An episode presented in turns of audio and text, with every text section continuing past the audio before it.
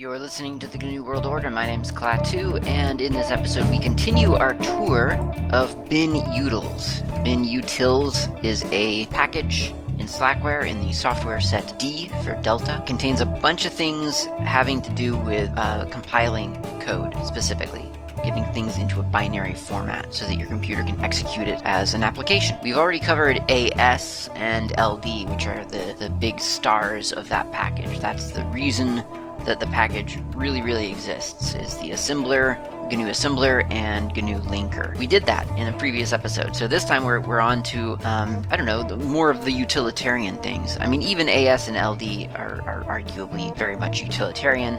You don't usually interact with them directly. They are things that happen through GCC. And in this episode, we'll start out with C++ Filt. But first, we're going to take an email. Got an email from DeepGeek, and he was saying, I was thinking about the idea of an immutable OS. Uh, this is in reference to episode 377, in which I discussed Silverblue by Fedora. So he says, I was thinking about the idea of an immutable OS, and looking it up online, I discovered that there is also an OpenSUSE version of this idea called Micro OS. I was wondering how a Debian guy could have something similar. He says, could the same benefits be had by a Debian user after installing a base, command line only system and adding X support, taking the mount point for slash user and putting it into a read-only compressed file system like, say, SquashFS, and then installing another Debian system for all the other packages into a chroot environment. I'm thinking this and adding a Flatpak or two for some apps would have essentially the same effect. A user of such a system could then remount the slash USR directory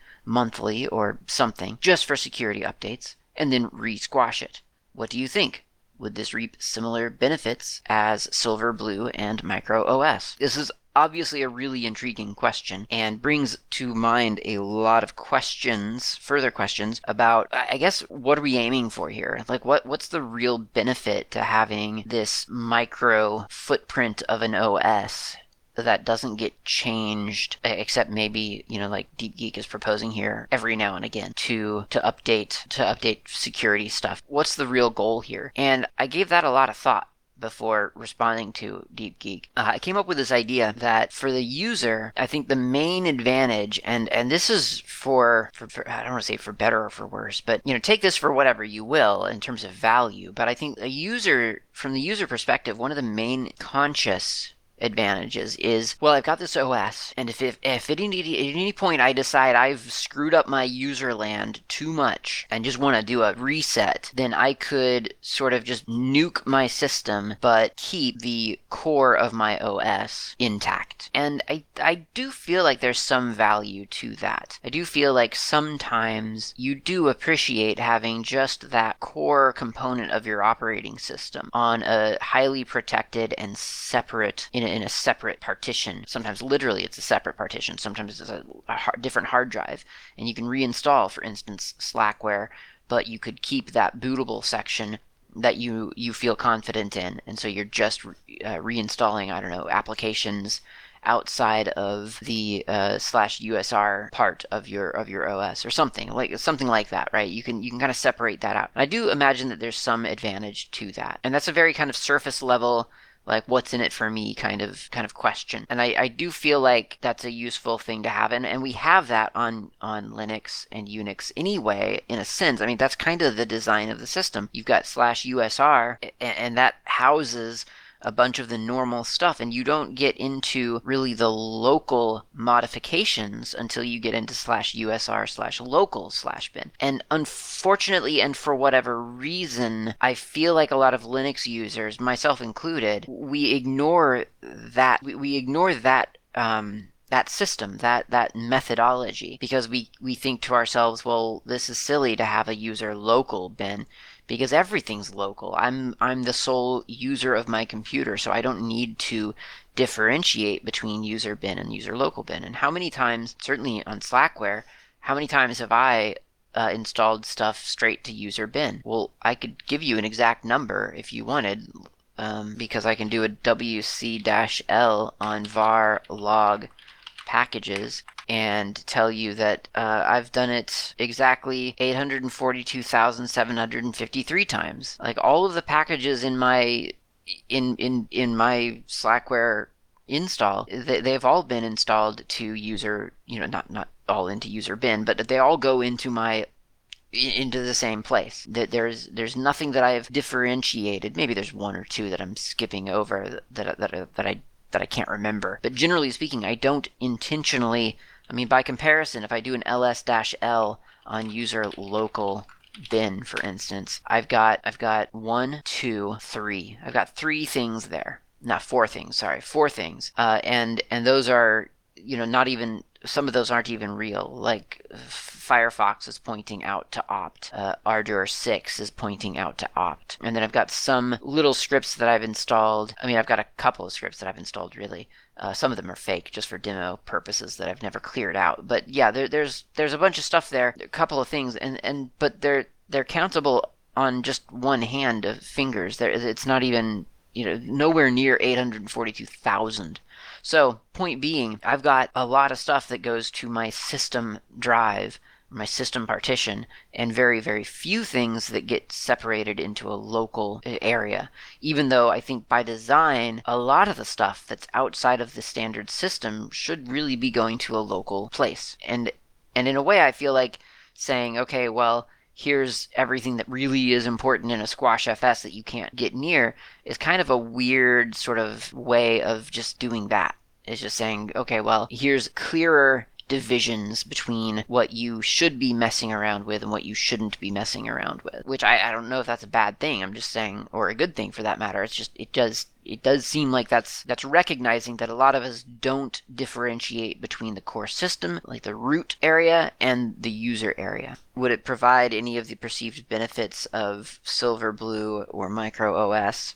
and for the record, I didn't know about Micro OS until db told me about it. But certainly, would it would it provide any of the benefits of Silverblue? Maybe in a way. Silverblue does a lot of stuff with C groups, so there's a bunch of literal, in the sense of sandboxing as a technology term, not as a thing that you put outside for kids to play in. It does sandboxing. If you have everything in a Squash FS, and then you've got applications running outside of that Squash FS they're not really sandboxed between each other. But if you're just running flat packs, then that's something. So I don't know. I short story. I think there is something there. He, he emailed me back. Uh, I, I, emailed him my, my very few thoughts on the subject at, at, the time, which was essentially I think I said, hey, look out, Flatpaks, uh, install stuff to slash var. So just be aware that that directory might get more. No, actually, slash. I'm sorry, home dot var is where it goes. But if it's installed by root, it would be slash var, something like that. So that would be maybe activity in directories that you might not normally think that that would get that kind of activity. So he says, uh, thanks for mentioning the live CD permanently installed. Oh, because I had said, oh, this sounds kind of like just installing a, a, live CD. He says, since Silverblue has installed the new image and can just go back to the old image as a choice in Grub,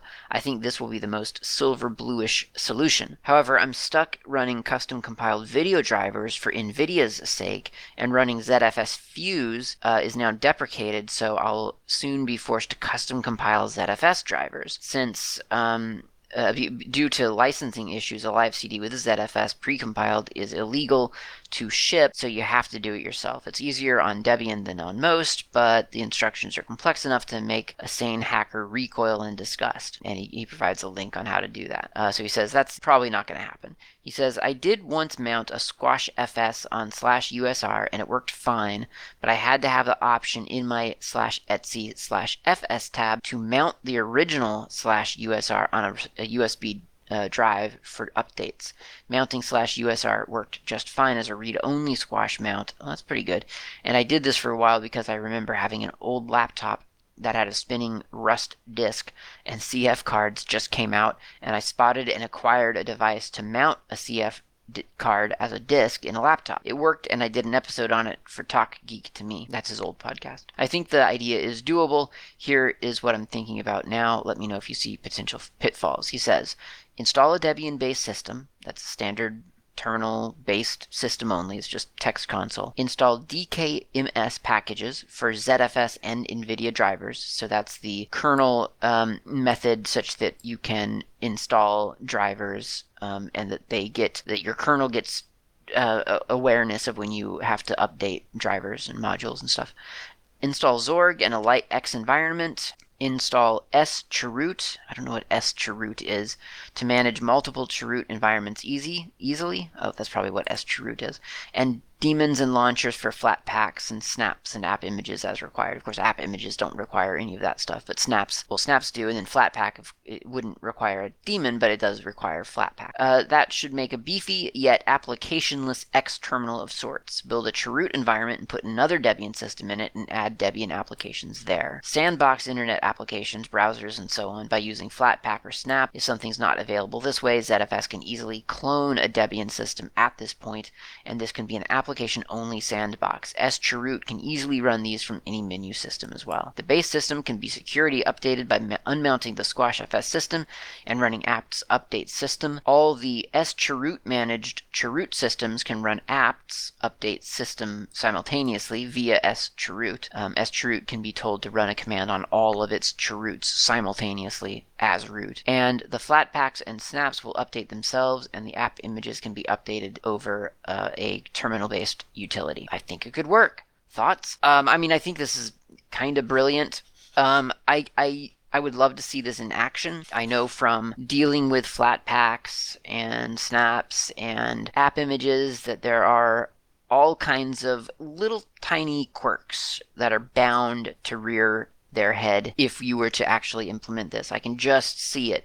I don't know what it'll be. It'll have something to do with permissions, locations of data. It'll be something to do with uh, can you actually access some data that under normal circumstances with some application you'd be able to to access? Or maybe a device. Can you find your microphone device? Can you find your your game pad? Can you find something that normally yes you would be able to find it without even thinking about it but because you've got everything running inside of a sandbox inside of a sandbox inside of a chroot uh, something is different so, I mean, you, you see this on Silverblue for sure, and probably Micro OS, and that's why, for instance, Silverblue has the the toolbox utility, the, the thing that you launch to sort of make little pockets of of mutable air, you know, s- sections in within your OS. So I, I have a feeling there there will be something like that going on. Something there will be some surprise there. Um, especially yeah, just if you need if you need to access data from within a Flatpak or a Snap application or or even an app image, who knows?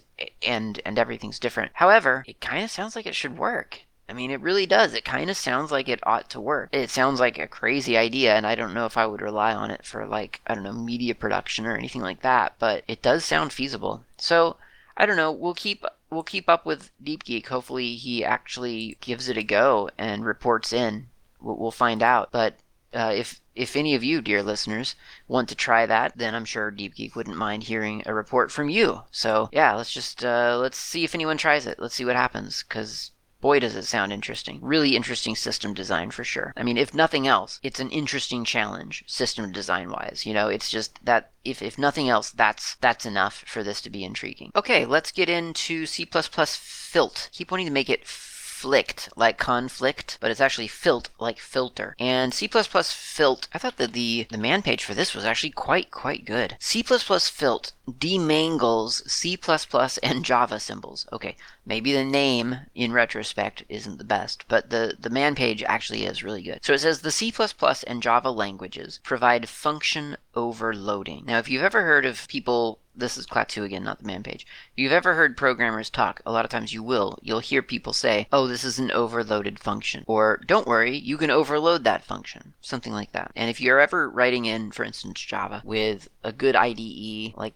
NetBeans or something like that, it'll tell you, Eclipse, whatever, it'll tell you when for instance, you need to overload a function. Like you've invoked this function, but you haven't really defined it within your application yet. You need to overload it, bring it into your local space, and, and define what exactly you want it to do. And, and you get a little overload um, notation in there. So, unfortunately, people don't often talk about what overloading is. And lo and behold, right here is hidden away in this man page about C++ Filt is one of the best explanations that I've ever read about it. It says, um, which means that you can write many functions with the same name, providing that each function takes parameters of different types. And that's just a that's a beautifully written explanation of what overloading the function means. And I don't say that lightly. Um, I, I've I've often I, I have a real problem with, with people using uh, jargon in, in inappropriate settings, and I've just I, I can't tell you. And I, I think it's an easy it's an easy mistake to make as a person, like to use jargon when when your audience doesn't know what that jargon is. And the, the reason for that is because we as humans we start to hear words and then we start to think that those words have now been defined. And and so we forget that there are people out there who don't have the definition of those words that have become commonplace to us. So we do it all the time. I mean we all do it. Um, and and it just it annoys me when i hear people talking about for instance overloading a function as as as, as if though everyone knows what that means. And, I, and i've heard it in lots of different settings. And i mean it's it's a big topic to, to figure out how we can avoid that. Like, you can't possibly stop using the jargon because that's why the jargon exists to make communication faster and more efficient and clearer. So, you wouldn't want to stop using it, and you can't possibly stop after you've used it every single time and redefine it. Um, if there was like maybe a, a hook that we could do where we say, if talking to person for the first time, then define jargon. If person nods, then continue. If person, you know, whatever, something like that, maybe, but it's it's difficult. This man page defining it though is just a stroke of genius. I uh, I commend the author of this man page. So th- it continues to say, in order to be able to distinguish these similarly named functions, C++ and Java encode them into a low-level assembler name which uniquely identifies each different version. This process is known as mangling. The C++ program does the inverse. It decodes, that is, demangles, low level names into user level names so that they can be read. Okay, so just once again, this man page, my favorite man page of all time, I think, so far. This is brilliant. I mean, it doesn't assume that you know what it's talking about. And in one paragraph, just one paragraph, it explains, it gives you all the context you need. And I think it's fair to say that if you don't know what it's talking about after that one paragraph, then you know the unspoken alert there is, or not really unspoken, it's the alert is, if you don't know, then you don't know enough about C++ and Java languages to proceed with this tool because it says right up front the C++ and Java languages provide function overloading. And then it explains what the overloading is and, and then it continues on to talk about how it's achieved. If you don't understand it, then you need to back up and do more research on C++ and Java. And I think that's fair. Like everything has to start somewhere. They're announcing where it's starting and then it's breaking all the base terms down for us in case we're not there. And now we're all there. Now we understand. So the assembler language, the assembler code rather, takes functions that are named the same but are unique enough to tell them apart and gives them a unique identifier. And we know how to do that now. We've we've done this. We've done or rather we know how to look at the assembler code. We have done this in the previous episode. So what I'm going to do is I'm going to open up a file called I guess test.cpp. So this is C++ and I'm going to create something. I'm going to do some function overloading. So we'll do an hash include iostream with angle brackets around the iostream. That's to get us fancy little functions like cout and indel, indline. And we'll using namespace standard std semicolon. And we're going to create two functions that we are going to call, uh, let's call them penguin. So we really, really know that this is this is stuff that we created. I don't like using terms that that could be something built into the language or something, you know, something that's hard to tell. So penguin, that's pretty unique. So, okay, so first we'll do hash include iostream with angle brackets around the iostream. That gives us uh, the cout function so that we can print stuff out to our terminal easily. Also, I think I think that also provides indel indl, the inline function. So then using namespace standard std semicolon, and then we'll do void penguin parentheses int i close parentheses open curly brace c out redirect redirect towards c out quote integer is space close quote redirect redirect i so that's whatever we whatever this function received as an integer i that's what we're going to use and then redirect redirect indel e n d l for the end line and then semicolon and then close the curly brace. Now we're going to create another function called penguin again, void penguin. So that's this is you know under normal circumstances, and certainly in C, not C++, that would just that would break our compile process. It would it would tell me that it had received the same name that's already been declared, can't continue. But we're overloading. So this is penguin, and then parentheses int i, comma, int n close parentheses, open curly brace. So this penguin is distinguished from the first penguin because this one requires int i and int n. The other one only required int i. So we'll do c out, redirect, redirect towards the c out, quote, added together, close quote, redirect, redirect, i plus n, just do some quick math there, and then redirect, redirect, indel, semicolon, close curly brace. So in a really nice application. I guess we can do that actually. I was going to say in a nice program we would we would give ourselves the ability yeah no we're not going to do that. So in in a good application we would give ourselves the ability to define what int i and what int n we're going to be. This is a quick example. We're not doing c++ tutorials here. We're just doing a overloading function tutorial. So int space main parentheses parentheses curly brace penguin parentheses 3 close parentheses semicolon and then penguin parentheses 3 comma 6 close parentheses semicolon. So what's that what that what that has done is called one function called penguin with one integer and then it calls again penguin but with two integers. And I think you know how that'll go. Uh, return 0 semicolon and close curly brace. And if you don't know how it'll go, you'll you'll find out. So we save that, and now rather than well, I guess we could we could compile it first just for fun. G++ test.cpp. By default, it names our output a.out, so I'll do a dot slash a.out. Integer is 3 added together 9. That, that's correct, right? Because we called the first penguin with an argument of 3 and the second one as an argument with 3 and 6. Now, again, just note that we haven't given it extra features like I can't I can't do a uh, dot slash a dot out uh, four and expect it to actually know what that four was for. So it still says integer is three added together nine. So it, it'll always say integer is three added together is nine because we hard coded the value. If we wanted to to get the the integer like to, to be able to define the integers, we would have to add options to our C++ or or we'd have to we'd have to look at the positional arguments at least and import those into our code and that's a completely separate process that has really no advantage to what we're doing here. Okay, so what we are doing is we're trying to find out what C++ filt does. And the way that we get assembler code, if you'll recall from last time, is actually if we were in a classroom setting, I would say, can you recall how we would do how we did that last time? And if you do, then congratulations. Um, I I do remember. It is G++ dash capital S. And if you'll recall that, that runs GCC, or G++ I guess in this case, um, up until, or, or it, it compiles up to the assembler code and then it stops. It doesn't it does not complete the process of a normal compile. So g++ dash capital F test.cpp. So this should put this should output a file called test.s. Did it? Yes, it did. So now I can do most on test.s and I can look at it and I see a bunch of different um, notations here. And you know, to my untrained eye, none of these make any sense. Absolutely none of these mean anything to me. So I've got things like dot file test cpp. Okay, admittedly that that makes sense. Dot local underscore zstl8 underscore underscore ioinit. Dot com with two m's underscore zstl8 underscore uh, underscore ioinit comma one comma one dot section dot ro data dot lco colon dot string integer is. So some of this is looking vaguely familiar. Here's a dot text. If you'll recall, we were looking at um, dot text sections with addr2line uh, dot global underscore z7 penguin penguini penguin with an i at the end. Yeah so there's a bunch of stuff in there and i don't know what it, any of it really means but there's a bunch of stuff that we could kind of latch onto. It's enough to work with i think.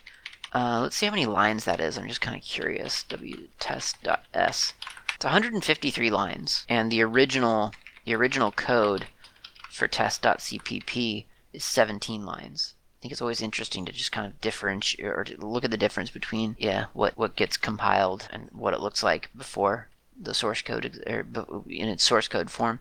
So anyway, we're looking at assembler code, and we know that C++ filt. Actually, I don't think we do know anything about it yet. So if you do a man uh, C++ filt, then you get uh, things like dash underscore. That's a cool one. Dash underscore is strip underscore. So dash dash strip dash underscore. On some systems, both C and C++ uh, compilers put an underscore in front of every name. For example, the C name foo gets the low level name underscore foo. This option removes the initial underscore. Whether C++ filt removes the underscore by default is target dependent. Um, dash in it says don't strip the initial underscore. Dash dash no dash strip dash underscore. Do not remove the initial underscore. Dash p dash dash no dash params. When demangling the name of a function, do not display the types of the function the, the types of the function's parameters.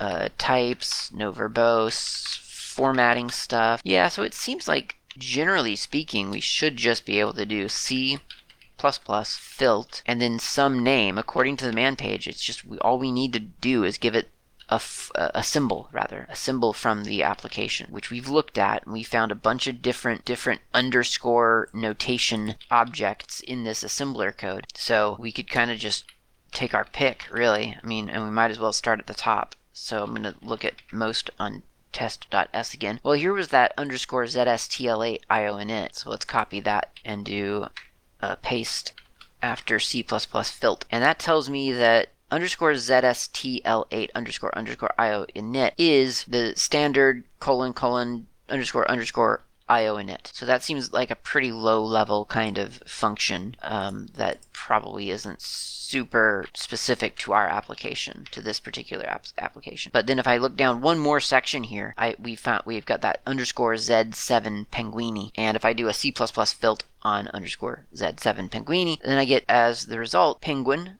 parentheses int close parentheses. And that's that. That's that's that one function the first function that we wrote that only accepts a single a, a single um, integer. So now if I scroll further down into a similar section that's named .lc, so that was from the section called .lco, or sorry, lc0 if I scroll down a little bit, there, there's some stuff in the middle here that, that, that, that sort of references a bunch of stuff. Like I see "see out" here mentioned, so I kind of feel like that might be more more built-in stuff. But then there's this other section that's kind of similar dot .lc1, and there's a dot string added together, dot .text, dot .global seven uh, uh, z7 penguini e. So uh, Z7 penguin and then two eyes at the end. Can't imagine what that's going to be. So I'll paste it in after C++ filt.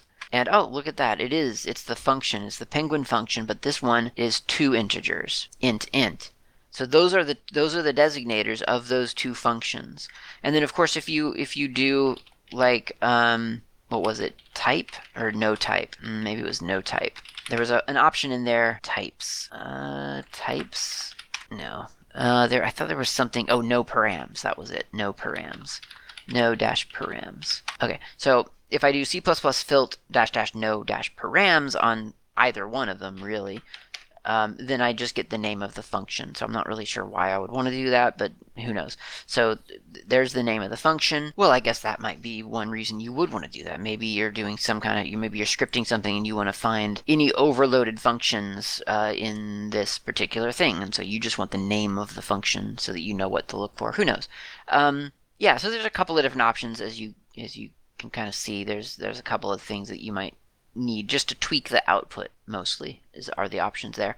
And i think that's everything i've got to say really about c++ filt. I mean it's not as you can see it's not a super complex application. It is uh, it, it, it does one thing and it does it well and that is it demangles stuff back into something that you would recognize from the code base if you were to look at the code base I kind of feel like it's probably time for a cup of coffee. So let me go do that. You go get your own cup of coffee, and then we'll come back here for more binutils.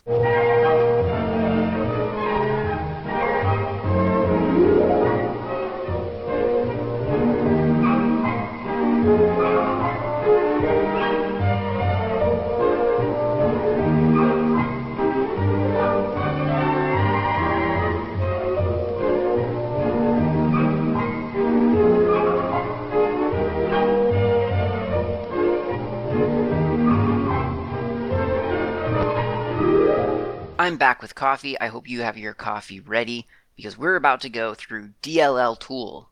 There's no man page for DLL tool. It didn't deserve one, I guess. I'm not sure. It's it's um it's got to be a, a niche utility. This one, right? Because I mean DLL, I think aren't used really at all for Linux. Um, I mean, I've never seen one distributed with Linux. I've seen them distributed with games that run on Wine, for instance, or or more recently uh, that run on Steam Proton or, or, Photon Proton, I think, right? Yeah. So I've seen DLLs, but I, I don't know I don't know much about them. So I read up a little bit on them in a on a Cygwin website. Cygwin being C C Y G W I N. It's the Unix environment that you can install on Windows, or one of them, I guess. The other one is WSL now, but at the for for a very long time it was the only environment. Well, maybe not the only, certainly the, the, the main environment. Uh, I don't know if there are others. And and it says that there are three parts to a DLL. Well, first of all, it says DLLs are dynamic link libraries, which means that they're linked into your program at runtime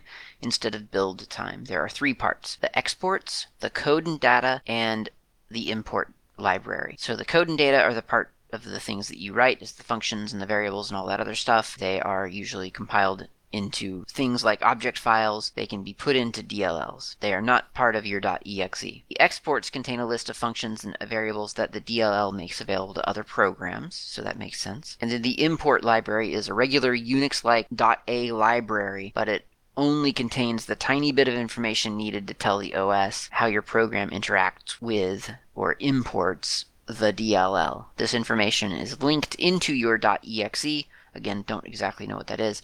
This is also generated by DLL tool. So, I mean, I know, just to be clear, I know theoretically what a .exe is. I mean, it's like an executable file, I guess, right? But I don't know what, I don't know, I don't know the nuances of things like your functions and variables and such not being placed into the exe.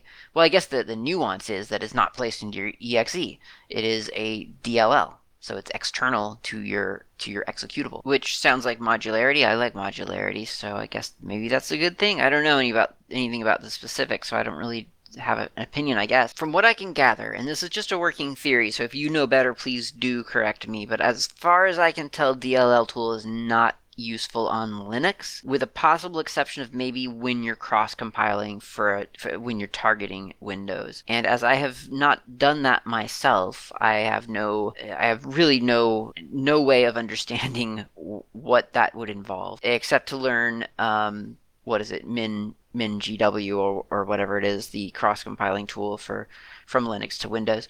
So there is that option, but just to talk about DLL tool, I don't know that that's going to be worth that amount of investment, uh, especially since I don't really intend to compile out to Windows myself anytime soon. So I'm going to say, generally speaking, DLL tool isn't something you're going to use in your tool chain when compiling code uh, on Slackware, with the, the specialized exception of when you're targeting Windows, when you're cross compiling for Windows, uh, in which case you are producing PE32 executables that go that, that, that talk in Windows language and can be used by Windows. DLL on Windows, as far as I know, there's no way to really use a DLL file on Linux. I don't believe that, that Linux knows how to use a DLL. I mean, you can through Wine, but that's obviously through Wine, so you're you're now using different calls for that to, to work. Um, Linux natively has no use for DLL, and therefore I'm not going to go in depth with DLL tool. It just isn't isn't something that, that makes sense, and so we're skipping over it. Sort of. That's that's the long and short of it. Um, you you can try it. It is definitely something that you can can try, but I was not able to produce any useful output with DLL tool, and I certainly wasn't able to. Um, I certainly wasn't able to make a, a any kind of library that was usable with with either GCC or DLL tool or the combination of the two. There are some some tutorials online that I did find that talked a little bit about. There was one good, pretty good one on Cygwin's site, but it just it, it didn't it ended up not applying in the end because it didn't produce something that could actually run. Uh, and the one time that I did make something that would run, I, I realized all I'd actually done was make a shared object and linked and sort of linked that linked to it from another shared object, an object file, um, and and therefore I was I just named it .dll, but it was actually you know a dot oh it was actually a, a shared object uh, object file whatever. So yeah, it didn't quite work out for me. So that's DLL tool. The next the next one is DLL wrap, which um, again has no man page, and apparently um, it's a deprecated tool anyway, so I'm not sure how useful that is either. It is a a tool that you you can kind of get the same results uh, by doing ld dash dash shared and and even then once again it's it's all it has stuff to do with that in min GW stuff uh, where you're cross compiling, and that's just not my area of interest. So I'm going to skip over DLL wrap as well. Sadly, the confusion continues with a title, a, a command called DWP, which uh, again, there's no man page for this. So man DWP nothing. DWP dash dash help comes up with a little bit of uh, help I guess it says DWP options file, and it, it gives me a couple of different options. Dash H for help, which we're looking at here. Dash E for EXE, or dash dash exec EXE. And it says get list of DWO files from EXE, defaults output to exe.dwp. Dash O file dash dash output file, set output DWP file name, verbose, version, verify only. So what I'm getting here is, well, what I got from, from that, maybe in relation, because of its relation to or its proximity to DLL tool and DLL wrap, which of course the proximity is possibly completely erroneous because it's A, B, C, D, and then DLL, DLL, and then DWP. So I have no idea if there is actually any kind of relation. But it does say dash E, EXE, and dash dash exec exe. So there's that exe thing again. So I keep thinking, okay, well, it's got to have something to do with an exe file. So I happen to have uh, Wine installed, so I can I, I installed just now Notepad++. So dwp-o blah, because I don't know what else to call it, um, dash E for exec or, or exe, whatever, and then point it to my wine drive underscore C program files x86 pro, uh, notepad++, notepad++ dot exe. And it says error or fatal error, not an ELF object file. Okay, well, we know what object files are. So we can do a w, dwp-e on, how about our old hello.o file? And it says segmentation fault. So that didn't work either. Okay, well, what if we just do wp um, dash e hello? So that's that's the compiled version of hello.o. That was the, the, the actual executable which I should execute right now. Yeah, it works. It says hello world. So uh, dwp-e dot slash hello. Segmentation fault again. Okay. How about just dwp no options dot slash hello? No output file specified. Well, according to the help, it defaults. Oh no, that's the that dash e. Okay, so apparently didn't say that this was required, but apparently it is. So dash dash output blah.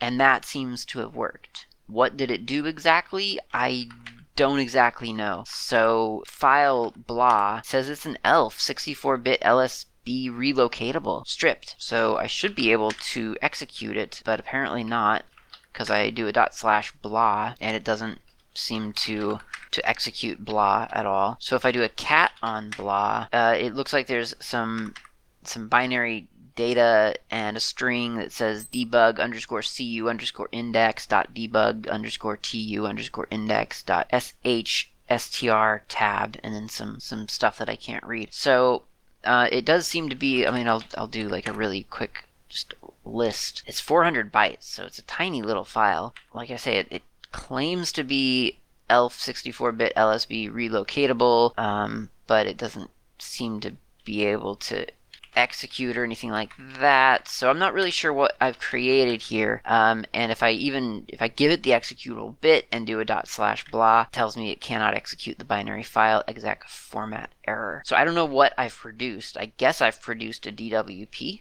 maybe. So if I do DWP or DWO, DWP dot slash hello output blah DWP. I mean, not that I would imagine that that would help at all. Um, if I do a file on blah.dwp, same kind of information. So dwp help again, uh, I, I, guess we could I could try it with the verbose flag. So dwp dash dash verbose dot slash hello output blah.wp. And the verbosity simply echoes the file that I fed it. So dwp dash dash verbose dot slash hello output blah DWP, the, the, the one line that I get in return is dot slash hello as if to verify that that is the file that that I asked it to work on. Uh, I could do a dash dash verify only. Could mix that in there. Uh, doesn't doesn't seem to have to have done anything different really.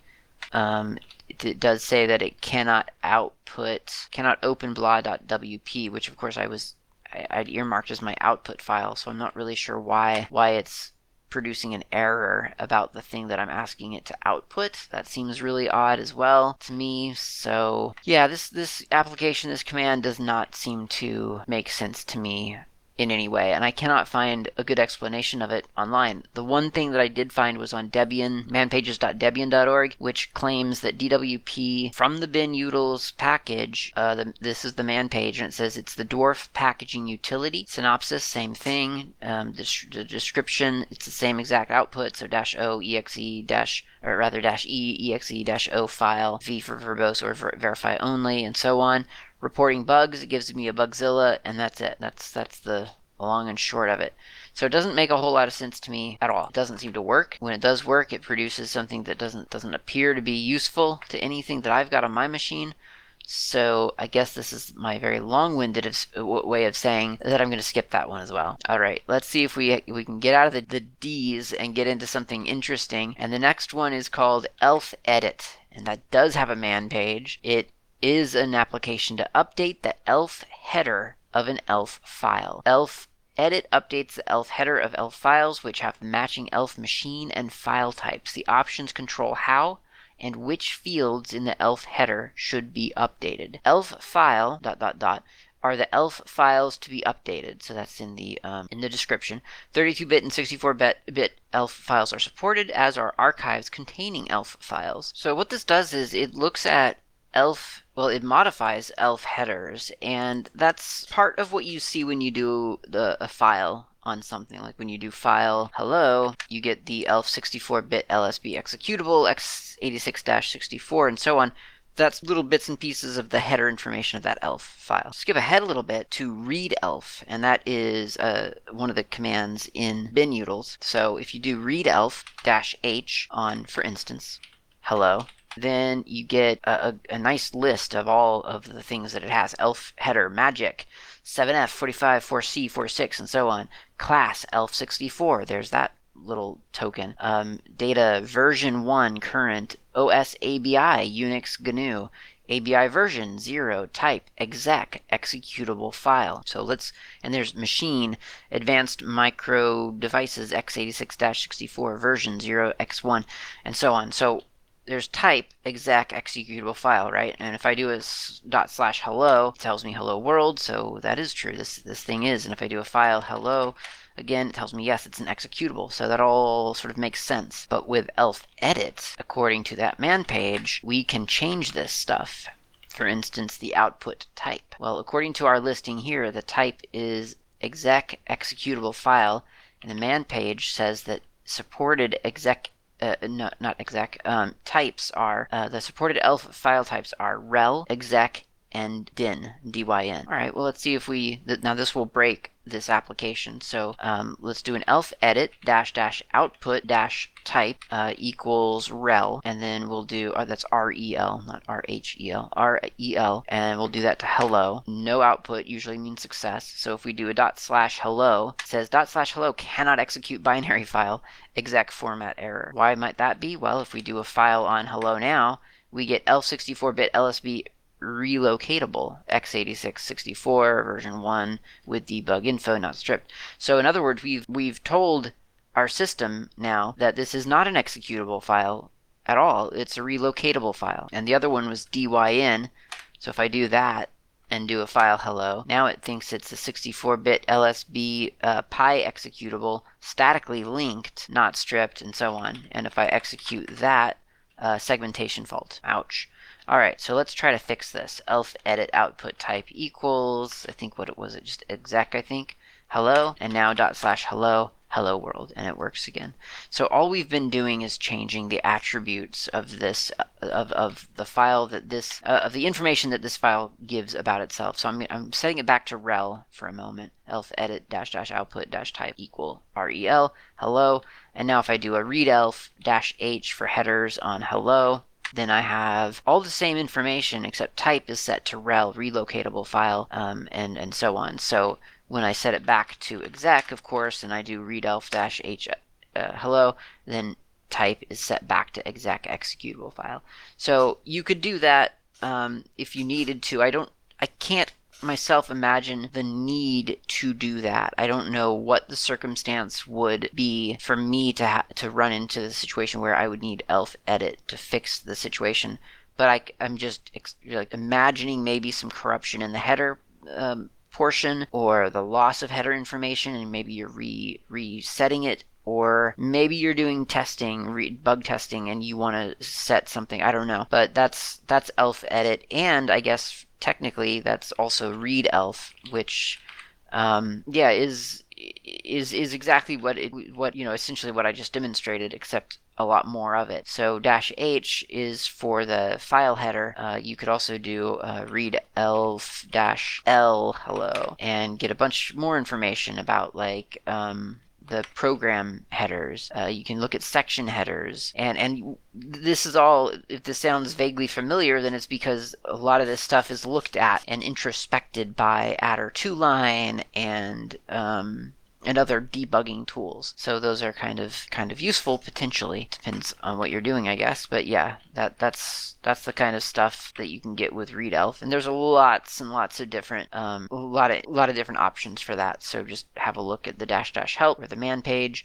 because you can look at all kinds of things. You can look at notes, you can look at headers, you can look at um, you can look at each individual section uh, individually. You can look at symbols, a symbol table that's pretty interesting to look at. So if you do readelf-s hello, you get quite a lot of output detailing each and every little symbol compiled into this application. And once again, you'll be quite surprised by just what the output is on such a small, like what is hello? It was like a, well, I don't know. I guess we could find out. wc-l hello.c, I think this one was.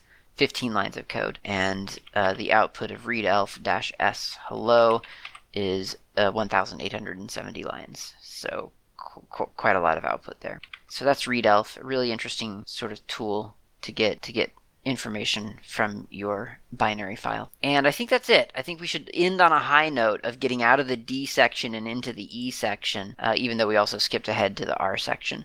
But uh, next up will be gprof and LDBFD and LD gold and nm and object copy and object dump and so on. So come back for more binutils next time on GNU World Order. Thanks for listening. Talk to you next time.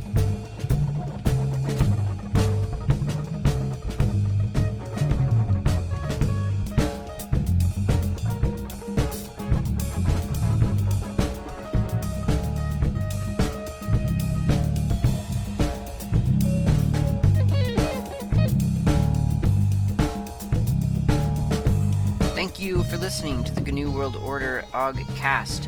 This has been Klaatu. You can reach me on IRC. I'm on the Freenode network usually in channels such as Oggcast Planet, Slacker Media, Slackware, a couple of others. My nick on IRC is not Klaatu. You can also reach me lately on Mastodon.